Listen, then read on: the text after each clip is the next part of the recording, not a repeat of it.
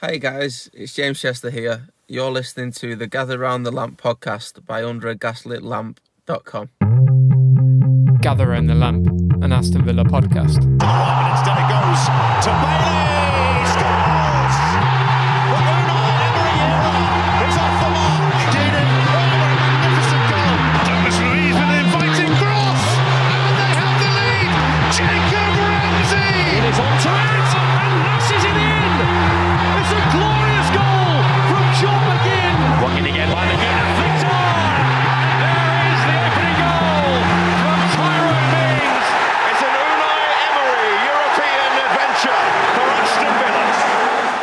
Hello, villains, and gather round for this week's episode of Gather Round the Lamp, an Aston Villa podcast by UnderAGaslitLamp.com. In true Aston Villa fashion, just as we all get comfortable with winning ways, they bring us back down to earth with a bump. So we're here to try and pick ourselves up from the defeat at Forest as we look ahead to a big week with two games at Villa Park. I'm your host, Andy, and this week I'm joined again by Dan. Hi, Andy. Hi, listener. Uh, it's good to be back in our comfort zone, isn't it? I, I can talk about defeats. I know how to do that. I'm, I've got plenty of practice. Yeah. Well, Craig Craig was saying last week that he thinks that uh, the human condition is that we're we're more comfortable with failure than success, um, and I wonder if uh, we all feel a bit a bit a bit more comfortable this week, maybe, even though it was obviously disappointing to to lose the game um, at the weekend. I just wanted to ask you really before we um, this is just a bit off the uh, off the notes. Um, how how were you feeling, kind of going into the game? Because I was I was I, ha- I was overcome with this, um, you know, great sense of confidence. I just didn't feel we we could lose to a team like Forest. But I- what was your feeling? I was the opposite. Yeah, you and Craig were both very confident when, when we were messaging in the morning. I felt the complete opposite. I was I was nervous about this one, not because Forest are a great side or anything, but but one of my mates is a big Forest fan, and you know what it's like when one of your good friends supports a team and you come up against them. It, it just feels like life comes for you at that moment. So I was like, whatever form has happened, it doesn't matter. We're going to get beaten, and it turned out. that- you know, we'll come on to it. Forest will turn over a few teams if they play like that at home. They were, you know, we, we lost that game rather than got beaten, but they played well on the day and and it was a it turned out to be a bit of a banana skin for for Unai Emery. They're excellent at home, aren't they? I think they're they're very hard to beat at home, and I think really they've they've perhaps um, gone a bit not under the radar, but they've not they've not really been tested at home, and it's not and it's not brought the best out of them this season so far. Whereas I think Villa turning up was was was prime for them to to really sort of get their season off and running really. And I, I mean, I'm a huge fan of Steve Cooper. Um, I think he's a I think he's a really excellent coach and a really excellent tactician. Um, and all right, he he employs certain tactics which you know perhaps Villa have moved away from in the last year or so. Um, but it, it you know it will keep them in in the in the mid table and away from the relegation zone. And I think I think that's that's excellent. I also think they've they've they've done some good recruitment. I think they've improved their team, their first eleven from last season, and you know um, Is it just an eleven? Is it uh, not the first forty anymore, or, or however? You'd have figured if you buy enough players, eventually you put a half decent eleven together. But I kind of I get your point, I, and I kind of I really like Steve Cooper too, and I think there were a couple of really interesting things. One, I think he's he's built a team that is tailor made to beat this Aston Villa side. It was all pace and directness, but with I think what impressed me the most was how defensively solid they were. I think man for man they were great against us. But I think the other telling thing, not to not to talk down to Forest fans, but I will do. It was like a big club was in town. You know, I, I remember times at Villa Park when you had a United or a Liverpool someone come and the crowd are up for it for the first minute. You feel like there's a big scalp on the line. And I think that's uh, that's something we can kind of take a bit of heart from is that the place was clearly rocking early doors because a big club was in town. You know, we're we're a team on an upward trajectory, and and it felt like a little bit of a giant killing, which which is an odd thing when you consider Forest's stature as a team in the past. But yeah, I thought I thought it was really interesting how how up for it the crowd were from minute one, and it felt like Uh, whether they'd been G'd up especially for this encounter or whether the Fat Villa were coming to town did it. I found it interesting how much of an atmosphere there was on a two o'clock on a Sunday for a game that, that probably wasn't that important for them.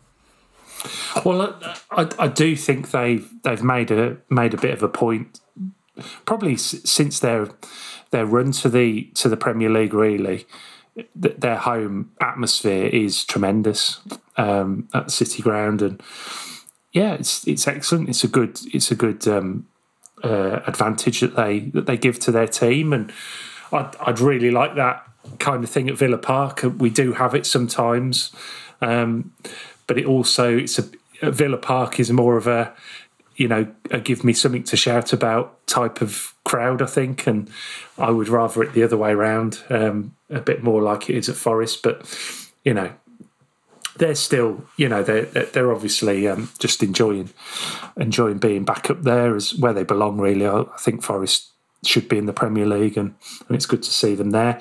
But not good to see them some see them beating us, um, really. But uh, it was a it was an unchanged uh, team, which was perhaps a little bit of a surprise. Um, Zaniolo kept his place. We we talked a fair bit about Zaniolo last week, um, myself and Craig, um, and some of the stick he's been getting, but he, he, he kept his he kept his place ahead of Leon Bailey. Lots of people thought Bailey would get the start. Um, good to see um, Alex Moreno back on the bench as well, um, and I think Luca Digne is I heard is a, a, booking away from a suspension, so it could be good timing there. Yeah, and Moreno coming back is going to be great for this side. It's it's easy to forget how important he was for us last year towards the tail end. He was he was crucial to the way we played, and and Lucas Digne has done admirably in his absence. But I thought it was uh, not one of Lucas Digne's better performances this weekend. I felt he could have he could probably still be crossing today, and he wouldn't put one on someone's head. It was one of those afternoons and.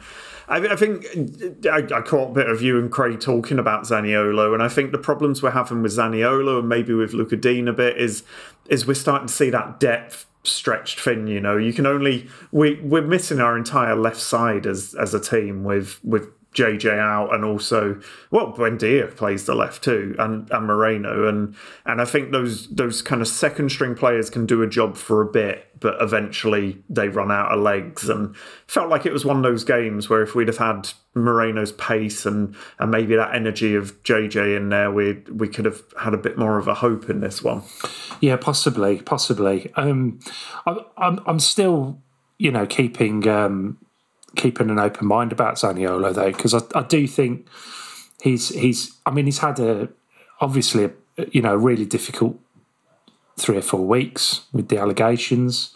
Um, and the, the, you know that case in Italy, the betting um, issue in in Italy um, hanging over him, but he's he's he's playing, and I think if if we can accuse him of anything, it's maybe just just trying a bit too hard you know, a little bit like like um, Buendia at times. Um, you know, really desperate to make an impact, desperate to get a you know a goal or an assist, just to just to get him himself up off and running. And I think he's he's perhaps snatching at things a little bit. He's perhaps taking taking on dribbles that he shouldn't be, um, and so on. But you know, I like his I like his his endeavour, and I I like players that you know keep getting up and having a go, and um, and that's certainly him.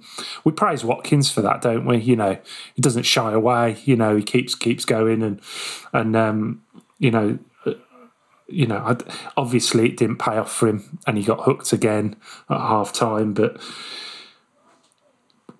we found we saw in the second half, didn't we? When Bailey came on, he had much the same problem. And I, I think in, in Zaniolo's de- defence, and, and I'm the same as you, Andy. I like the cut of his jib. He, he kind of he's my kind of player. He's kind of all arms and legs and a little bit of swagger about him. I, I like that, but I think he's playing way more football than we planned for him to play at this stage of the season. Let's let's not forget he's not far removed from double cruciates, isn't it? And it's not like he played tons of football last year either. So his workload is is probably way higher than anyone had predicted at this stage of the season. And I also think he's slightly out of position. I think ideally we brought him in to play back up for Diaby maybe in that second striker role and, you know, play the odd game on the left, maybe the odd game on the right. But he's being asked to play, you know, out of position in a new country, dealing with all the personal stuff whilst playing way more minutes than he's used to playing. I think we're just seeing naturally a player that could do with a run out of the out of the side. And I think Oh, we got an international break coming up, haven't we? And I think it's probably good timing that some some players will get some rest, and and it gives us a chance to get the likes of Moreno and and Ramsey back fully fit, so that we can could just take a couple of guys out of the firing line. I think they just need a week off. Take them some sunshine, Andy. Like give them give them a warm weather training break or something. it's November. We all feel like we need yeah. it. Yeah, I'll definitely, I'll, I'll, I'll, definitely be up for that, but um, maybe not the training bit, but uh, you know, certainly the warm weather. Um, yeah, I mean, you know, we'll, we'll see, and it's it, it, uh, it's good that these players are all sort of sharing those those playing minutes around, really, aren't they? And they, you know, they there's no, it would have been absolutely no benefit for Zaniolo to be sitting on the bench um, for these games. He's you know he's got to play. He's got to get up to speed and up to fitness. And when he does, I think we'll see a you know really effective player. But um, yeah, maybe maybe struggling a bit at the moment, and maybe a, a, you know a week or two on the on the on the bench wouldn't wouldn't do him any harm. Um, but it was a it was a really slow start again for for Villa away from home. Uh, we've seen it a few times this season. Um, not really, not really getting out the traps and conceding a goal early, and it was it was Aina um, coming onto a on, onto a twenty yard drive um, to score the, the opening goal after five minutes. Um, nice, nice finish inside of the inside of the, the boot from from from twenty yards. Um, Villa had just struggled to get their their passing game. There was a, a, little felt like a bit of a lack of intensity and concentration early on, um, and the ball. It felt like really for the whole of the first half, the, the ball was getting turned over far too easily in midfield and, and in the attacking areas, and Forest were just so quick to pounce on that and, and break forward with with pace. Um, Elanga and Awoniyi up front just just looked dangerous, didn't they, when they got on the ball and, and got Villa turned round. So um, it seems to be coming a bit of a worrying feature, though, doesn't it? Particularly away from home, that Villa are starting a bit slow and and are conceding early. Um, I mean, why why do you think this is? Why do you think it's it's happening? And and and maybe do they need to to to take a couple of steps back in in their game plan. Yeah, it's weird how this happens to teams, isn't it? You kind of in, in the modern age when you're you know you're traveling to a game on your luxury coach, staying in your luxury hotel the night before, having your your perfectly balanced meal that the the club chef has made for you in the morning.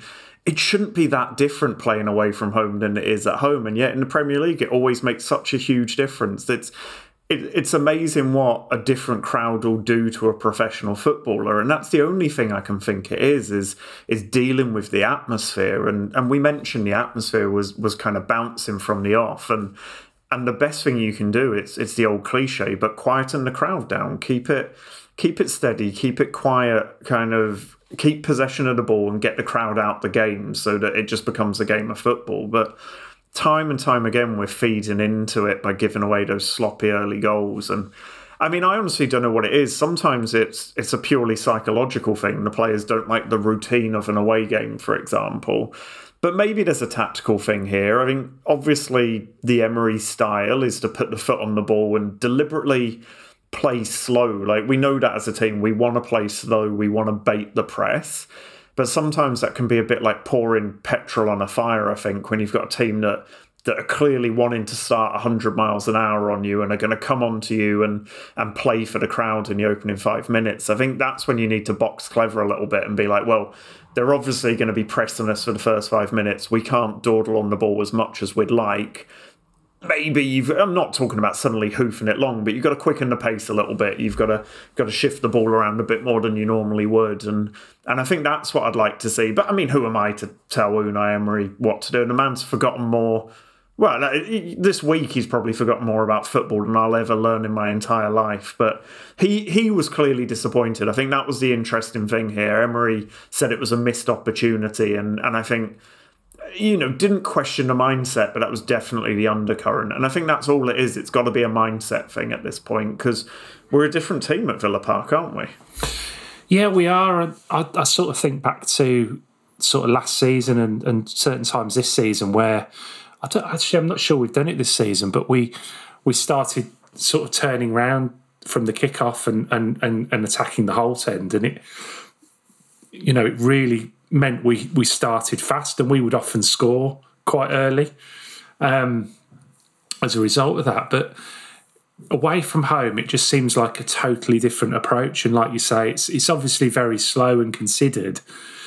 But I I wonder if, like you say, it just it just gives the opposition a, a, little bit of momentum early on, and, and if they can get that goal, I mean, you know, it was it was a goal, you know, that on another day flies over the yeah. bar or, or goes wide. You know, it, it was, you know, it wasn't like we gifted them a goal. Maybe a little bit slow to get out, you know, and, and block the shot. That would that's you know something.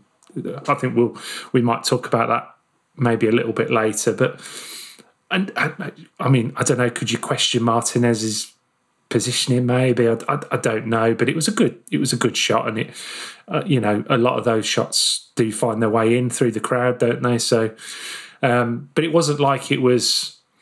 I mean, the, for example, the, the, the goal at Newcastle, the early goal Tonali scored at Newcastle, that was more worrying because they got in behind us and they, you know, that was yeah, they, they, you know, they they really kind of um, was that sort of example of box crashing that we've we've heard about that Newcastle are are a bit famed for. Um, and we felt it felt worse than this. It just this just felt like one of those shots that goes in. You know, it was a, a speculative kind of thing, but you know, it was. It's just disappointing, isn't it, to to see that we haven't, you know, we've not woken up yet. We've not got into our stride, and we're a goal down and and chasing the game from that point. And Forest, Forest then can, you know, can defend what what they have. They can go back into their shape a little bit and and take their time a bit more, can't they? Yeah, and I think you're right. It's it's one of those goals I'd probably put under the the label of scrappy. It was a great finish, but the build up for it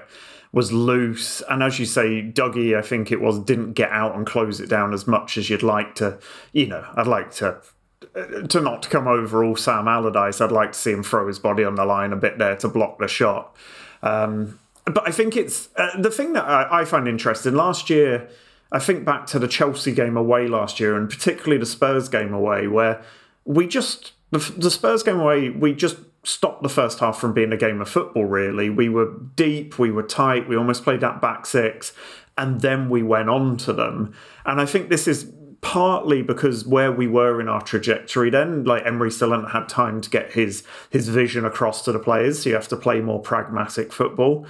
But I think he wants us to be a team that that home or away has a style of play, and he's not going to compromise that. And so, whilst whilst it it might make sense and maybe we get the points if we go away and and we take that same approach that we did away to Spurs last year and we defend it and we try and hit them on the break but I think ultimately over the course of Emery's tenure we're going to get more points if we go and dominate teams away like we do at home and I think that's where he's trying to get to is is to make us almost Man City esque. You don't see Man City going away and locking up shop for the first five minutes to keep things tight.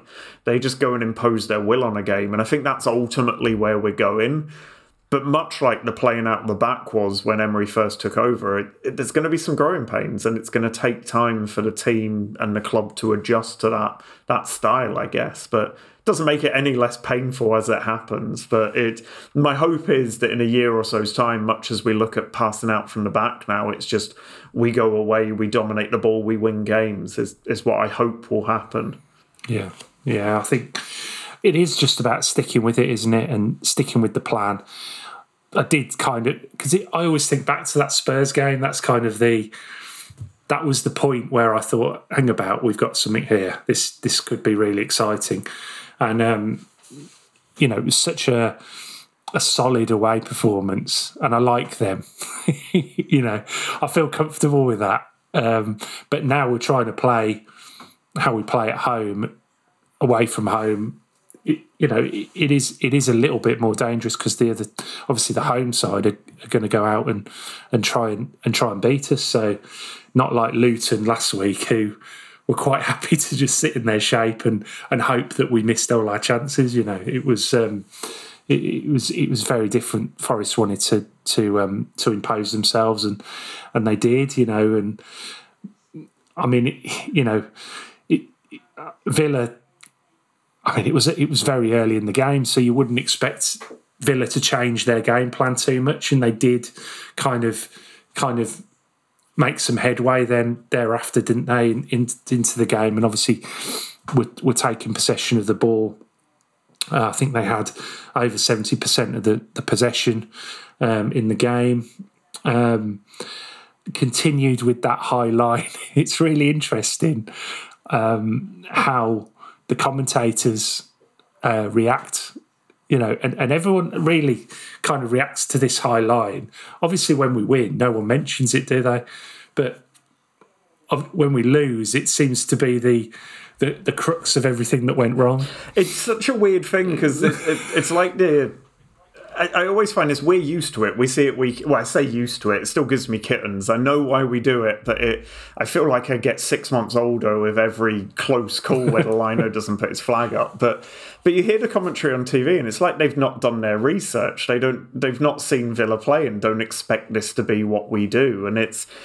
It, it does take some getting used to. It's clearly effective. I mean, uh, neither goal at the weekend really came as a result of that high line, and we we caught them offside time and time and time again. And and the benefit of it is, as you say, we had seventy percent possession. We were in complete control of the game. Apart, and it, it, that would have been wonderful had we not have conceded in the first five minutes. You know, and as you say, we we almost by conceding early played into Forest's hands a little bit. They were set up to counter attack as it was and without the onus to go and score a goal, they could just sit back and pick their moments. But to be fair, I, the one thing I would say, we had seventy percent possession. It didn't feel particularly threatening in the first half. I don't know about you. It we we had a lot of the ball. We were moving it side to side. It felt like we couldn't either get round them or through them. They they defended fantastically. Yeah, I think um, I think that was that was where the problem was. The, the it was normally that possession, you can you can sense it building. You can sense that any minute the ball's going to go through to to Cash or Digne, and they're going to be in behind, and and suddenly you've got runners going into the box, and you can see it building up. But it wasn't happening. They weren't getting the space, and they were a little bit sloppy in possession. I thought Douglas Luiz and Diaby, to be honest. Um, I think Zaniolo lost the ball a few times, got got the ball taken off him. I think Diaby was giving the ball away. He he, he didn't look on it at all um, up there, and, and and and and Douglas Luiz had a bit of a, a bit of a, a loose sort of game as well in midfield, and I think when you've got players like that who who who just can't hang on to the ball and it gets turned over, and then all of a sudden, the, the you know the forest runners are off, aren't they? And and and you you kind of you, you know you're looking to, to to recover the ball again, and it's it's it broke down like that several times, and I think it made it, everything look. The build up was slow, and then the, the the actual possession, the passing was disjointed, so it looked terrible. It looked really bad on the eye. Yeah, it's one of those ones where it felt like we didn't have a plan, and we know we had a plan. Like we know Emery has a plan for everything, and and weirdly, when we lose a game like this, I'd used to blame it on the manager, but these days I blame it on the players because I know Emery's probably got it right. They just haven't delivered on his plan. But I think you're right. I think Diaby had his worst game in a Villa shirt, probably. I don't think it was suited to him at all. Dougie, that's two weeks running now where I feel like he's been loose with his passing. And it, we just weren't quite there. And I feel like. So I- I think the biggest difference was one-on-one defending. Forest were fantastic. Their centre backs were absolutely phenomenal on the day. Ollie couldn't even get a sniff out of them, and, and Diaby couldn't either. And because they scored the goal early, they could turn it into a bit of a street fight. Really, it was they were sitting deep, they were pressing us, they were going into tackles, and I feel like we weren't prepared for that. We were dancing around trying to play football while they were they were up for the battle of it. And as I said earlier, it's games like that where you'd love to see Jacob Ramsey, you'd love to see Buendia, you'd love to see Mings. It's it's easy to blame a defeat on the players that weren't there or think they'd fix it, but I do feel like we lacked we lack those kind of spark plugs in the team that you need for those kind of, you know, the apocryphal wet Midlands afternoon. You you kind of need players like that hmm. for those kind of games. Yeah, I think I, I think this is it, and it, it just felt like there wasn't the the drive. I mean, I I I was thinking throughout the game, like you say. I mean, you mentioned JJ, but I I was thinking of of Buendia, just that energy that he he would bring to that that team, and it, it would, you know, someone like that in there would would just would just pep everyone up, wouldn't it, and get things moving, and you know, whether he'd be whether he'd be effective or you know he's he's you know he, he can be a bit a bit wasteful with the ball himself. But I just think his energy and drive would have been really useful in a game like that because no one else really provided it. I think once once things started going wrong for Zaniolo and and um, and Diaby they just didn't look like they were they were ever going to get into the game. Really, I think Diaby had a couple of moments second half, particularly when Bailey comes on. I think those two really seem to complement each other really well, don't they? Yeah, they got a um, good understanding for sure. Yeah, and and you know, obviously Villa were chasing the game, and they were snap, but they were they were snatching at opportunities really when they, they couldn't really get anything uh, significant going. I don't I don't think. It's interesting you you mentioned Buendia. It just made me think we last under Gerrard we were famously a team trying to squeeze two tens into the, the lineup, weren't we? In Coutinho and Buendia.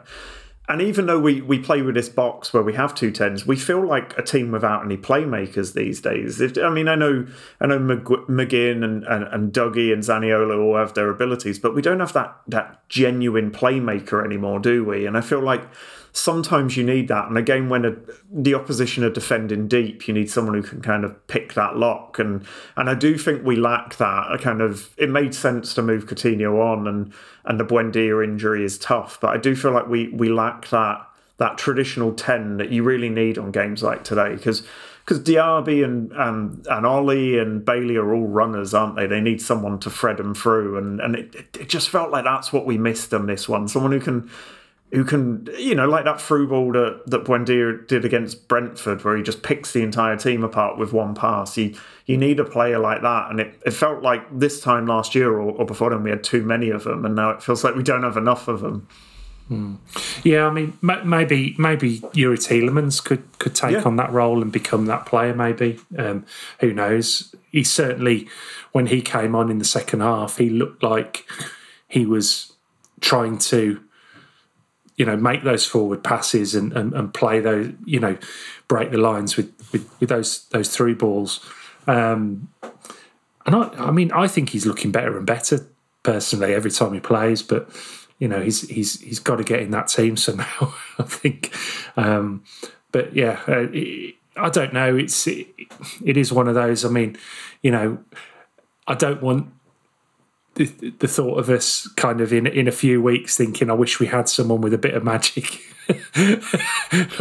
All Just this team's the need whole- is a bit of magic. yeah, just regress the whole year to uh, to to that kind of talk. I'm sure that won't be the case, but yeah, it, sometimes you do feel like we just lack a bit of just just someone that can do something out of nothing, and and and maybe. Yeah, I mean, who knows when we'll see Buendia back, but maybe Zaniolo will, will could be that player at some I stage. We'll, we'll wait and see. You, I, I think you're right mentioning Tielemans. He looked great against uh, Alkmaar, and I think he, he came on against Luton, did okay. And I think he's. I wouldn't mind seeing him off that left hand side, kind of similar to how McGinn does it off the right, essentially a central midfielder playing wide. I feel like uh, the game against Forest is a prime example of what he could do for us in that role. Just kind of, I like him. I, I, I still think he, he looks like he's carrying a bit of timber and, and probably could do with being fitter. But I think he's he's a really tidy footballer, and I think is exactly the kind of player we we could do with. And and and I think if you put him in a more forward position, either a wing or as that number ten, you don't have to worry about his defensive frailties mm. either. Yeah, yeah, possibly. We'll we'll see how um, how things develop going forward with him. Um, of course, he might he might might well start on uh, on Thursday night. Um, so we'll see. Um, but obviously, second half came, we were obviously hopeful. Bailey came on for Zaniolo. We were hopeful that um, you know we might be the ones sort of making the play and chasing the game. And um, it wasn't long before Forest doubled their lead. Uh, the second goal, l- long range shot, bit of a speculative shot really by Mangala, which um, looked like a regulation save for for Emi Martinez, but he he just kind of strangely parried it upwards over his head, and it it looped over the line. Um, and despite his, his best efforts to kind of run back and claw it out, it was well over the well over the line. Um, he'll of course be be annoyed with himself after you know we spoke last week after him him being crowned uh, the best goalkeeper in the world just just a few days ago. But um, I mean, both goals were, were fairly disappointing from a defensive perspective and a goalkeeping perspective, particularly the second one um, kind of slow closing down, not really winning the battles. And I just wondered whether you think this is a case that, with the defensive aspect of, of the way Villa are playing, being quite complex in, in in many ways, you know, it is it's something that you know it's not your normal kind of back four, is it? It's there's a lot of lot of moving parts to it. You wonder whether some of the basics are becoming lost. Um, in that, and when we are up against it, we need you know bodies on the line a little bit and that kind of digging in type of defending. Um, you know, it's not really there, or do you just think this is just simple errors, just just on the day? I think you have a point there for sure. We don't have many players who are of the profile of a, a kind of classic throw yourself in front of a shot player. But I think this one, as I say, if the first one I could put labelled scrappy, this one is an old school howler. It's it's an absolute disaster for Martinez. It's I think he he misjudges the shot for starters. Then he tries to to almost do a save for the camera. I don't know why he's doing the overhand kind of punch away there. It doesn't. He could have caught that ball, and then he gets the punch horribly wrong. It spins, and you could tell on his face afterwards that he'd made one. But uh, it's an interesting one because I'm not even sure it's a tactical thing. I think it's a mentality thing. If if you think back to the the defeats against Arsenal and Leicester at home, then Emery came out pretty hard against Martinez, kind of talking about his mentality and and saying that he, he wasn't approaching games in the right way. And there feels to be a little bit about that here. He, he get, had the own goal against Luton, which, you know, not really his fault, but didn't have his best game there. Didn't have his best game here. And I think he's been slightly off the boil all season, Emi Martinez. And there's, I can't help but think, as great as he is, jetting over to Europe to hobnob with the stars and pick up your awards maybe doesn't exactly put you in the best headspace for a game. Or, or maybe it's bumping into you, Andy, in, in supermarkets that's done for him. But there's something I think there's there's something there that he and understandably so, he's he's had the, the time of his life over the last year and should enjoy it. But I think for for Villa, he's not been at his best, and I don't know at which point we start to get worried that the world's best goalkeeper isn't playing that well for us. Yeah, it's it's it's it's a funny one, isn't it? And of of course, you get then the the kind of rather sort of snidey comments about the world's best goalkeeper, you know, letting in these these these goals and making these errors. It's quite clear that a lot of people don't agree that he's the world's best goalkeeper, and I probably am one of those people. Although I, I love the fact he's got the the award. Um, I actually think he's been he has been fairly solid, and I think he he he makes a lot of saves now that maybe in times gone by we wouldn't expect have expected our goalkeeper to make those saves, and then it becomes um, an even bigger surprise when he when he when he when he chucks one in. You know, so I don't know. I think it's um, it's interesting with, with with him. He's he's improved massively his all round game. Uh, he's he's he's he's done incredibly well, and he's responded to the criticism Yeah. of, of Emery after that Arsenal game. There's there's absolutely no doubt about it, and he's a massive part of that team. You know, I can't imagine anyone else being in goal for Villa at the moment. I just think he's he's he's absolutely um, the Villa goalkeeper, isn't he? And he loves it as well. He loves the club, um, which which is makes it even more special. Yeah, I mean, who knows? Who knows what going going to an awards ceremony does to someone? Obviously, it breaks up the routine a little bit for him.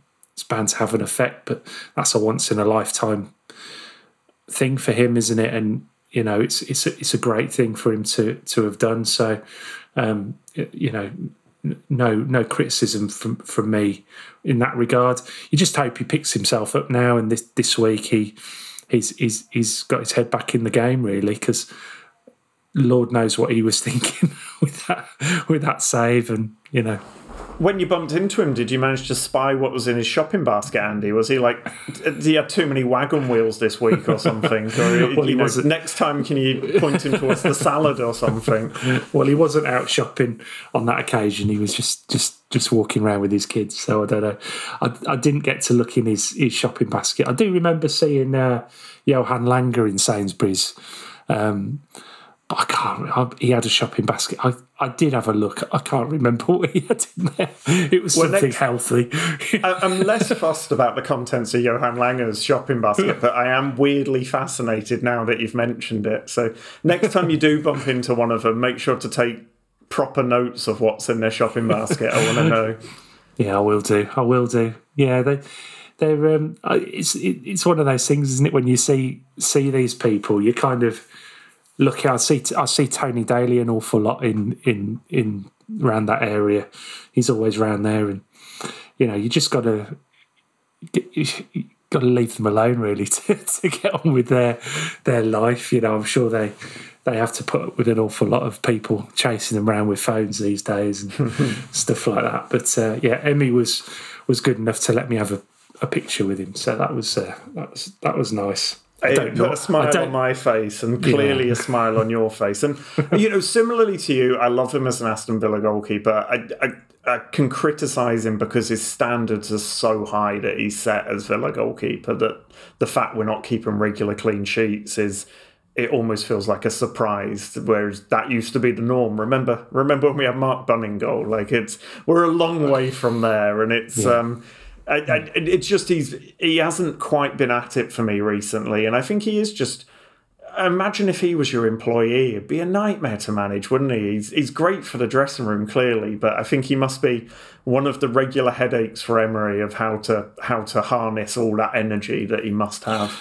Yeah, I think that's right. And I think we've heard heard Neil Cutler talking about this on several occasions on, on various different interviews and podcasts that he's done. You know, it, it is very much about, you know, he is he is just that lively character, isn't it? And it's he wants to work and he wants to do well. It's but it's harnessing the energy and harnessing the the drive that he has and and, and putting it in the right way. And and Villa, to be fair, obviously Cutler and I'm not sure who the goalkeeper is these days, goalkeeping coaches these days, but um, do you know? Uh, I, I do know because I, I just sacked him on my football manager career, so I was I should know what his name is, seeing as I've just handed him his uh, handed him his papers. But no, I, I think you're right. I think he's. Um, it actually poses an interesting question because we all think of Emery as the tactician, but we know football's as much about you know wrangling a bunch of, of young men to perform their best on a pitch. It's it's going to be an interesting test of, of Emery, the man manager, as well. These kind of these challenges we're having as a team, and and we know he's he's good at it. He's done it countless times, but it's going to be really interesting to see kind of how how he picks these players back up again because he, he hmm. said it twice in his post match interview. This was an opportunity missed, and it felt like it was you know when when your mum's like, "I'm not angry, I'm just disappointed." It felt like that from Emery. He was kind of giving the team that that kind of that that shunt in the ribs. So it'll be really interesting to see how they respond to that. Hmm. Yeah, definitely. I, I, I, I did just want to ask you about Ollie Watkins as well because you know he missed another pretty good chance. The the cross in, um, I think from McGinn, and he he he, uh, he he couldn't quite get his head on the ball. Looked like he, he should have done though. It- you know, it wasn't a bad cross. It, he just didn't quite connect with it. You know, he always reluctant to criticise Ollie Watkins. You know, and we know how great he is for the team. Um, and he does score goals. He scores some important goals for us. Um, there's no doubt about it. But if you add that to the Wolves miss, um, One Yeah. against Luton that didn't cost us, but was a fairly big miss too. yeah, yeah. Um, and there's been there has been others, you know, and, and all strikers miss chances. Let's let's be be clear about that.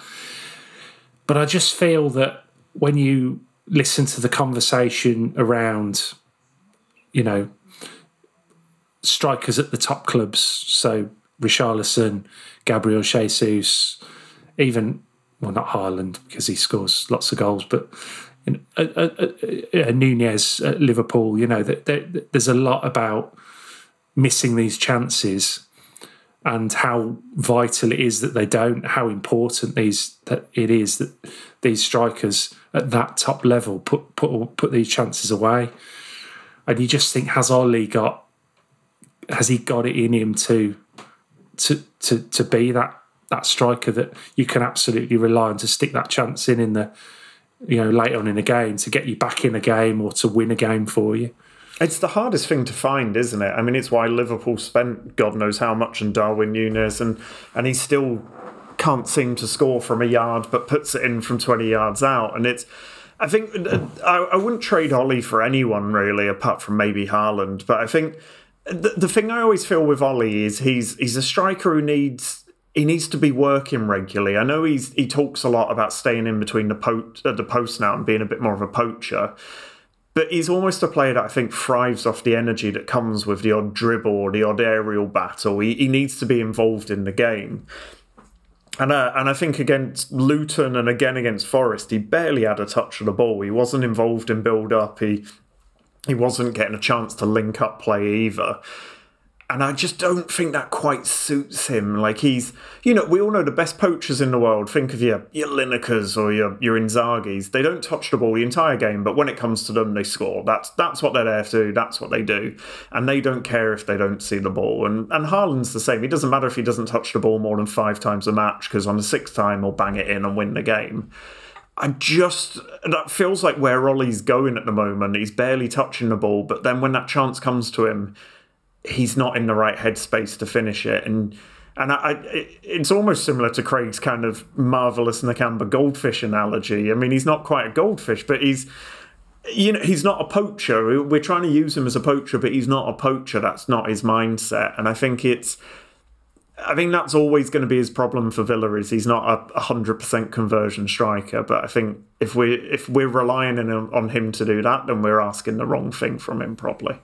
Yeah, I think you've. I think you make a really good point actually there. I think, and he's talked about that in the past, hasn't he? Um, I think having a, it was his coach, I think at Exeter, who told him, you know, you know, go and win. You win three headers, win three challenges, have three shots. That, or you know, set himself those targets to be involved. You know, involvements in in the game, and you know, try and do that in the first half and the second half and that that's very much how he's developed. You know, he's he's taken bits of advice like that on. You know, and if he is going to be a you know a, a penalty box striker, then he's not going to have those that that within his his, his all round game, is he? And I think you do lose something from the team if he's if he's not involved like that. Um, and I think I I I don't think he's a, a good enough finisher to to warrant playing him like that either. You know that seems odd to say because he's been our top scorer for, for three years, but I I just don't I just don't think he's he's sufficiently dynamite in front of goal for him to to just be playing like that. I think you need those other bits to his game to to make the team operate better. Um, you know, and and you know maybe you know, and and to, to dovetail with the other striker, so so Diar, Diaby, who he plays with at the moment, can play that central role a bit, and, and Watkins can put, can run the channels, or and they can switch and, and, and play vice versa. Really, I don't know, but again, you know, I'm not here to to to question Emery's tactics, but you you do wonder, you know, whether there's there's some mileage in that. And, you know, you you make a really good good point. It's interesting as well watching Cameron Archer, you know, slam that goal in for Sheffield United and the way he took that, you know, that's just not Ollie hasn't got that in his locker, has he? That type of finish, that early shot, you know, that completely deceives the, the goalkeeper. He's he's so good at that. Uh, Archer and obviously Watkins has got parts of his game that Archer doesn't have, you know, in a, in a big way. But you know that finishing, um, if you if if if Watkins could have Archer's finishing, he'd be an absolute dynamite striker, wouldn't he? And that's it. I think uh, uh, interesting. It was a great goal, that Archer goal, but it was from an exact kind of transitional moment that Villa didn't have all afternoon against Forest because we gave them an early goal in the first half and just as it looked like the, we'd come out and they'd had a rocket put up them at half time, we came out second half and gifted them another. So, so we never got that transitional moment, which you get those opportunities, unfortunately. And and you're right, though. Ollie isn't an ice in his veins kind of striker, and I think while he's been told to not go looking for the ball, the match on Sunday was a prime example of one where, yeah, maybe go looking for it a bit. He was in, I can't remember the the Forest centre back's name. He was in his pocket the whole day. He won every duel with him. Run away from him, like put, as you say, put Diaby up against him. Drop off a little bit, go wider, go try something different. It just felt like, yeah, he got kind of locked in in a bit of a bad place at the weekend. But look, this isn't a criticism either. We know Watkins is, I mean, he's one of the best strikers in the country. He's just, as he is, he's streaky and he's on a bit of a downward streak at the moment. Mm.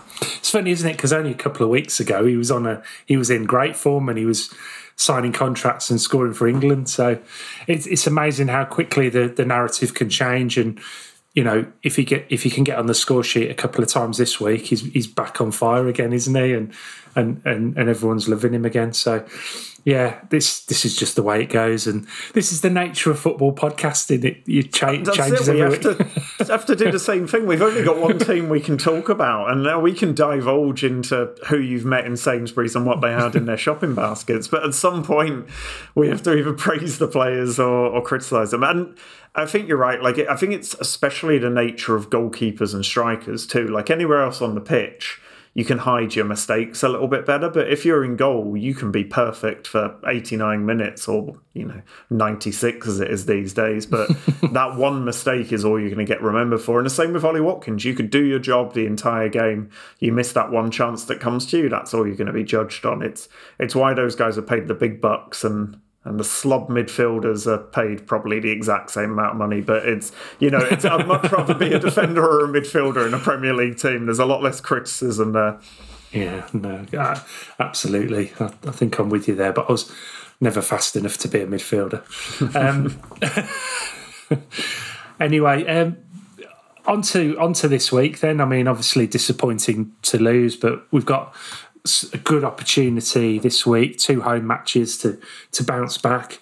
Um, starting in the Europa Conference League on Thursday evening against AZ Alkmaar um, at home, following really impressive 4 1 away victory um, two or three weeks ago. Um, a win, I think, would significantly strengthen Villa's chances of, of qualifying, if not confirm it to, to a large degree. Um, through to the uh, to the knockout phase.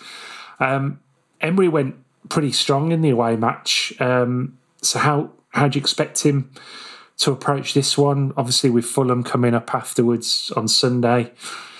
Any changes or surprises for this one, Dan? I think it'll go pretty strong again. I think if if nothing more to kind of wash the taste of defeat out of the team's mouth. He, he seems to like to do that. Um, I think you're right in saying this is a this is a big game and it will go a long way to deciding whether we get out this group or not. I said when I was on a couple of weeks ago that if we win these two, we're as we're as good as through and, and we're halfway through the job now. If we can if we can turn them over at home, then we should be okay to to climb out the group. But I mean, I expect us to go strong. I, I, I probably think Bailey starts because he played so well against them away. I also wouldn't be surprised to see the, the Conference League centre back pairing come back in, in in Lenglet and Carlos. He seems to like them in the conference, and, and why not? um, but I, apart from that, I'd, I'd expect Ollie and Diaby to both start. I think he'd want them to get on the score sheet. McGinn always starts, and I think I mean, the only one that might come in, I, I wouldn't necessarily be surprised to see Dougie rested and, and Tielemans come in. I think it's it's the kind of game that you know take Dougie out for a week, put in a passer. It might be the time to do it, but but who knows? I, I expect him to go strong though. Are you going to go along to this one? Yeah, I'll be there. I have got my ticket for it. Yeah, absolutely. I think um, I think you're right about Tielemans. I, I think he I think he has to start these European games now. Uh, he's got to get up to speed. He's got to he's got to he's like I say I think he's improving every performance really. He's he, he looks more confident um, every week and he's clearly a a classy operator in there, isn't he? And you know, it's, it's good to have these these these options like we say, I think, I think, I mean, D- D- Douglas Luiz got brought off, didn't he? Very late on against Forest, but he, he he did come off, and I wonder if if if they might, you know, sort of keep him on the bench for this one. Um, let Tielemans Tielemans start alongside Kamara, like you say, McGinn always plays, um, and and yeah, absolutely. I think Bailey Bailey should be in for this one. It's really difficult though. You do get the feeling that you know, Duran's not there. You know, we know about all the players we've got missing, Jacob Ramsey, etc. We it's questionable whether we can really um, pick Moreno or start Moreno at this stage. He's had no, no game time at all since last season, so um, the options are relatively limited. Even though we feel like we've got quite a big squad with plenty of options, we we sort of we're in that position again where we haven't really. We've got a horrible injury list at the moment, and it, has gone low key unnoticed because we're winning games. But yeah, Duran's out. Our entire left side's out. Buendia's out. Mings is out. We're, we're missing a lot of players who, who yeah, it's a perfect week. Imagine if you could bring in a Buendia or a Ramsey, or Moreno. You, you you're rotating without even losing quality there. So I, I think you're right. There's not many changes we can make really, especially in a. It's not a must-win game, but it's it's pretty close to a must-win game. This one, isn't it? If we've got aspirations of going further, so I don't think you can afford to rotate that much, which is why I guess clever rotation is the, the name of the day. I, I like what he's done with the centre backs. To be honest with you, I like that we've got this this settled partnership in Europe that he seems to have stumbled mm. across, and and I think it's a nice way of doing it. It's um, instead that you're not chopping and changing your back pairings all the time then you you you know they get used to playing together they can train together it's just a shame we can't do that in other areas of the pitch as well like it would be nice for example i don't know what what big daddy donk needs to do to get a start because i feel like kamara could probably do with a some rest, but seems like he won't get in the lineup anytime soon. So no. it's a shame that we can't no. just do that with a central midfield partnership, drop in Donk and Tielemans for, for European games and give the other lads a rest. Yeah, yeah. I mean, it, I think I think Dendonk has uh, been shaky at best, hasn't he? And the, the times he has he has played, and you know, it's whether they trust him because it is, you know, it's a big game. They've got to they've got to win. You know, if they if they have a, a game at the end of the group stage, you know, where it's it doesn't matter, they've already won the group or whatever, then you know, fine, you can you can you can pick players you know players like Dendoncker, Chambers, etc. Maybe and, and give them some game time. But I think now at the moment we have to win the game, and it's it's really important because we don't want to miss the opportunity to you know to go a bit deeper in the in the competition, having having worked so hard to qualify for it. So um, you know, let's let's hope that they. Uh, yeah, I'm sure they will go strong. I, I agree with you, and yeah, I, I really enjoy watching Carlos and Lenglet at the back. They I just think they're both very good footballers, aren't they? And it's it's nice to nice to see them playing. So so that's uh, that's good. Let's hope they uh, they start and put on a good performance. Um, but obviously the game will be closely followed followed up by a, a home game against uh, Fulham. Real chance to, to bounce back in the league and I think make it 13 home wins in a row, um, which is unbelievable. Um, an unbelievable run, really. Um, Fulham have had a, a bit of a tricky start to the season um, after having such a, gr- a, great season last year. Um, but they're obviously trying to do without Mitrovic, and, and Raul Jimenez hasn't really filled that void as, as yet. Um, the manager, uh, recently signed a new deal after rejecting Saudi in the summer, so that's obviously a, a, a big boost for them. Um, and despite their early season struggles, Fulham are sort of a well organised team and they will provide, I think, awkward opposition for Villa at the weekend. Um, I always think fondly of this fixture now after. after well, it was the away game last year that uh, prompted all this, um, or was the catalyst, let's say, for the the massive improvement that we've seen when obviously Gerrard was sacked in the tunnel at Craven Cottage and replaced by Unai Emery a few days later. Um, but it's a bit, it's let's say, a big chance to get back on track and and and, and continue that amazing home record. Um, do you think they'll do it? Do you think they can they can bounce back? Well, firstly, I, I feel like we should make Gerrard being sacked a thing that happens before every Fulham game, whether he's manager or not. We should wheel him out onto the pitch and, and sack him on the spot just to lift everyone's spirits. I'd be up for that being a new tradition, like home and away. But I mean, Fulham are a basket case of a club. They you look down their squad list and it's they've got Willian and I think Adama Traore's there and they've got Raul Jimenez up front and they've got Palhinha wants to go to Bayern Munich, and it, it's just a crazy team that makes no sense whatsoever. But they've got a really, really good manager, and they've got a good goalkeeper too. And I think it's, um, I, I, think they're probably a good team to play at Villa Park after we've just lost a game because they, they don't have much in the way of teeth, and they're, they're not great defensively away from home. But they'll be hard to break down but we should win this. If we don't win this, then we, we've got to stop looking up the table and and start reverting to our usual position in the middle of the pack that that we've we've become used to aiming for. But they should be there for the taking.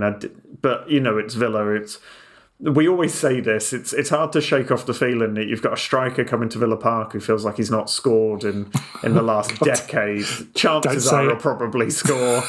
Adama Traore will probably oil himself up and have one of those games. And it's just I can never, even though it hasn't happened that much recently, you can't shake that feeling, can you? That if you know if you're a striker on a bit of a goal drought, come to Villa Park will will help you break it. But that's the pessimist in me.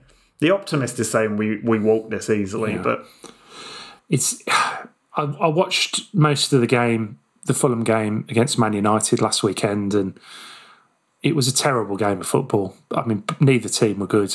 Um, Fulham do look dangerous when they break. I think Willian, you know, 34 years of age, but he's he's fast and direct. Obviously, still has a lot of quality, but they do lack teeth up front. You know, they just haven't got. I think they uh, Vinicius played um, last weekend.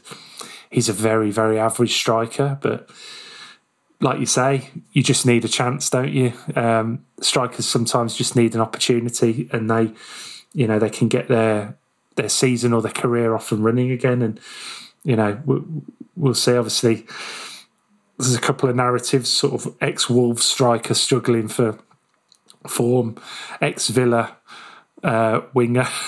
who's been around the block a, a, little bit. Obviously, you know, always worries me whenever he comes back to Villa Park. He's never done anything as yet, No. but you know, there's always a first time.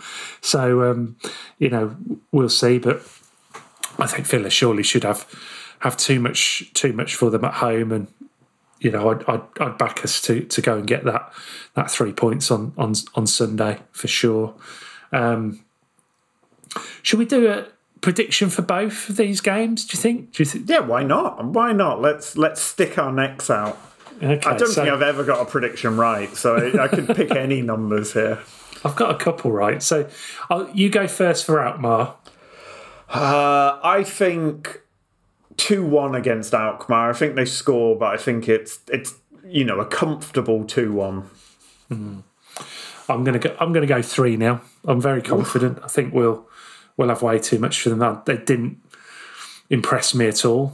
You know, I know that I know they're probably a better side than they showed um, in the last game, but they didn't didn't impress me at all. And I think we won we won pretty comfortably. And I'm going to be confident and go three 0 oh, you you were confident in the away leg though, and you proved to be correct there. So Yeah, yeah. Um, I'll go first for Fulham. I'm going to go one 0 same as last last year, um, but obviously not a Tyrone Mings header. Um, I, Ollie Watkins, Ollie Watkins goal, one 0 I was going to say one 0 as well, but I was I was imagining something similar to that Crystal Palace game where it was a cash deflected cross that eventually got us over the line. And I don't know, I just have a feeling it will be one of those games where they'll be hard to break down, but. But let's hope it's the opposite, and it's one of the entertaining Villa Park games where we bang a cricket score past them, and, and it's a good afternoon out for everyone involved. Yeah, let's hope so. Let's hope so, and we can get our uh, our well. I say season back up and running. I mean, it's hardly stopped, really, has it? It's one defeat, you know. We missed the opportunity to go third, and we've stayed fifth. It's not the worst, not the worst weekend I've ever had. Yeah, no, we we can cope with that just about. I think, uh, so long as they win um, both games this week, we'll forgive them. Um, but yeah, uh, thanks thanks for joining me, Dan. It's been it's been great to uh, to go through some of those some of those issues uh, from that game, and nice to have a have a chat. And thanks for thanks for coming on. Um, and thanks to everyone for listening uh, once again. Thanks for all your continued support. Um, look out for gather round again this week. I think it will be either happening Thursday or Friday, depending on on Craig's availability, and that will be on YouTube and then on all your regular streaming um, services. Uh, probably the day after um, it's recorded. Um, so check out that, and that'll be reviewing the AZ Alkmaar match. And obviously, give us a, a follow on all the all the social media platforms under gaslitlamp.com. Um, and and of course the the website. Uh, go and check that out as well. Um, but yeah, two home games. If you're going to the games, um, I'll be going to both, um, all being well. Um, uh, so enjoy the enjoy the matches, and we'll be back next week to to review everything and uh, and look ahead to whatever's next. I'm not sure what what even it, it, it is. I think it's an international break, isn't it? I don't It know. is, yeah, yeah. Yeah. so uh, yeah, we'll be back next week to, to look back on the Fulham game. Um, but until then, t- until then, stay safe and up the Villa.